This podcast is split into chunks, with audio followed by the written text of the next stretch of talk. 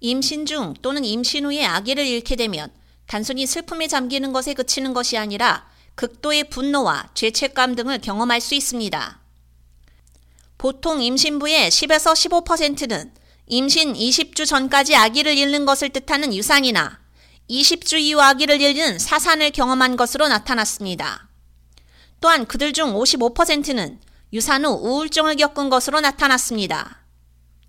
캐시오컬 뉴욕 주지사는 18일 유산이나 사산에서 회복 중인 뉴욕 시민들을 지원하기 위해 아바의 법에 서명했습니다.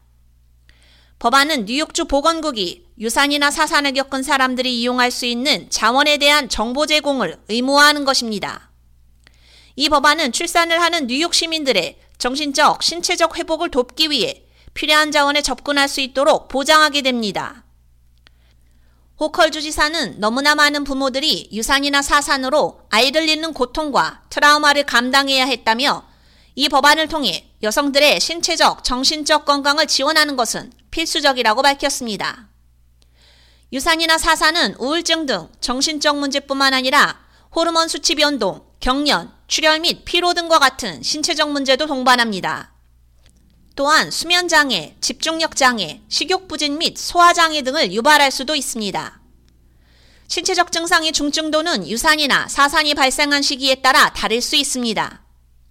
하지만 유산이나 사산은 종종 예고 없이 발생하기 때문에 미리 대처하기는 어렵습니다. 또한 원인조차 파악하기 어려운 경우도 있습니다.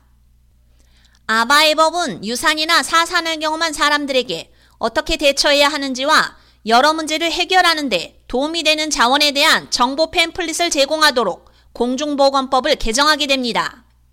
이 정보는 보건국의 산모건강 웹사이트를 통해 주 저녁에 제공될 예정입니다.